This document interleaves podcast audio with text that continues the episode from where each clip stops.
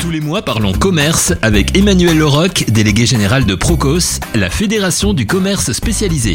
Radio Imo, l'information immobilière. Bonjour, je suis ravi de vous retrouver pour Parlons Commerce sur Radio Imo pour cette première chronique de 2023. En premier lieu, je vous souhaite euh, bien entendu à tous, chers auditeurs, une excellente année 2023 pour vous-même et vos proches et espère que la période des fêtes s'est bien passée pour chacune et chacun d'entre vous.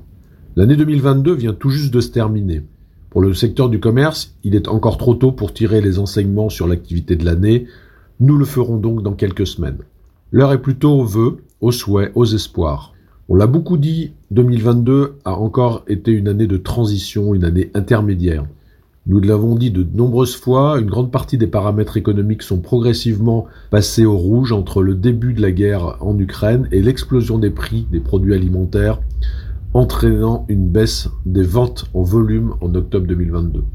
Mais les commerçants et artisans le savent depuis longtemps, l'obstacle le plus compliqué à franchir, le plus gros danger, provient d'un coût de l'énergie qui va devenir insupportable à partir de maintenant, car c'est en janvier que beaucoup vont recevoir leur première facture multipliée par 2, 3, voire plus de leur coût d'électricité. Une gangrène pour le compte d'exploitation. 2022 n'a été que la préparation d'une période malheureusement encore plus compliquée en 2023, car les aides et accompagnements du gouvernement n'y changent rien pour la plupart des enseignes du commerce qui ne sont pas éligibles au dispositif. Et même les PME qui, pour certaines, bénéficieraient de l'amortisseur du coût de l'électricité, elles devront finalement payer deux ou trois fois plus que les années précédentes. Tout ceci en même temps que, chacun le sait, les marges du commerce sont très impactées par les hausses des approvisionnements, un problème qui va encore se dégrader en 2023 puisqu'en 2022, une partie des stocks avait été achetés avant les fortes hausses de tarifs et la hausse du dollar. Mais le coût de l'électricité, c'est le sujet le plus anxiogène car les moyens d'action des acteurs économiques sont inexistants. Les conditions du marché reste opaque et rien ne permet d'être rassuré sur ce point.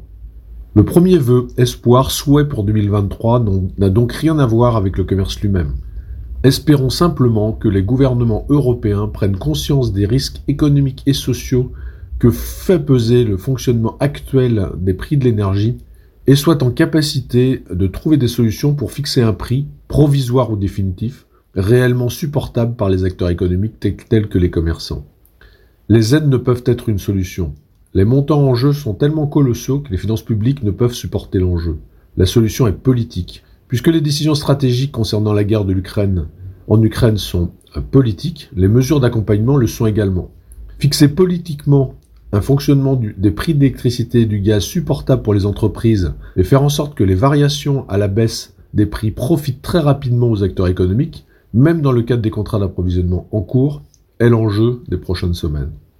Au-delà des coûts d'exploitation, la seconde jambe du commerce est celle qui reste la principale, la consommation. Le second vœu est que les consommateurs, malgré un environnement instable, malgré toutes les nouvelles anxiogènes assénées chaque jour, restent suffisamment confiants et positifs pour continuer à se faire plaisir et à vivre tout simplement. Bien entendu, nous savons tous que nous devons progressivement consommer autrement et mieux, nous savons que nous devons individuellement et collectivement trouver d'autres approches pour limiter tout gaspillage et, les atteintes à la planète. Mais bien entendu, tout ne peut pas se faire en quelques mois. L'important est de fixer les axes d'amélioration, d'être rassuré sur les chemins pris, de partager les objectifs et la volonté d'action. Mais en parallèle, il faut continuer à créer de la valeur pour disposer des moyens de ces évolutions pour le plus grand nombre. Il faut des entreprises en bonne santé, capables d'investir, des collaborateurs engagés, des moyens financiers pour se transformer. Le travail et la solidarité sont essentiels, mais la création du sens d'un projet collectif et de créer les conditions d'une confiance en l'avenir est fondamentale.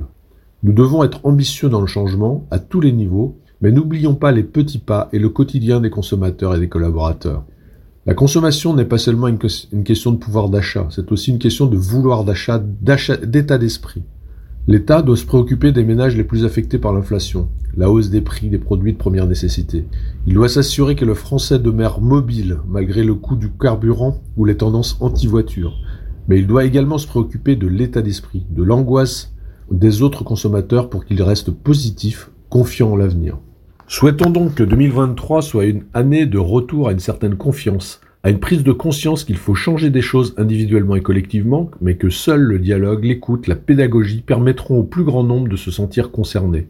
mais aussi bénéficiaires de ces changements. Il n'est pas évident d'engager le plus grand nombre sans raison et sans motivation individuelle. Espérons donc que 2023 soit l'année de la conversation, de l'écoute, de la pédagogie, plus que celle des discours incantatoires ou stigmatisants. Car le commerce, c'est l'échange, c'est le lieu des conversations, cela doit être le lieu de l'envie de faire plaisir, l'envie d'être positif, d'être de bonne humeur. Dernier vœu, il concerne le commerce et ses acteurs eux-mêmes.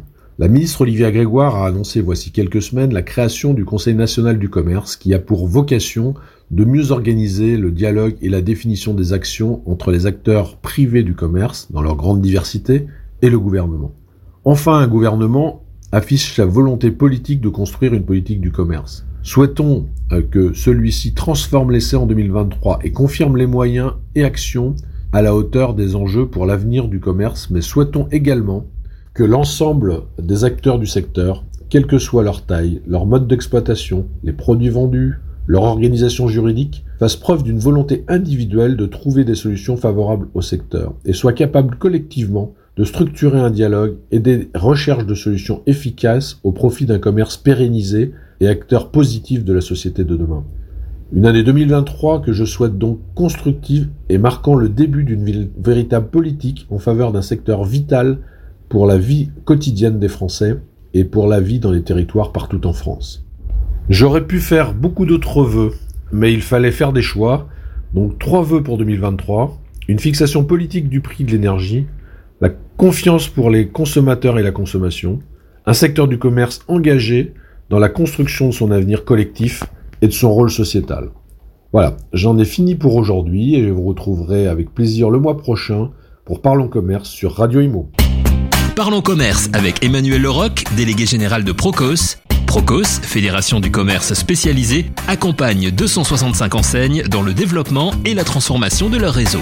Radio Imo, l'information immobilière.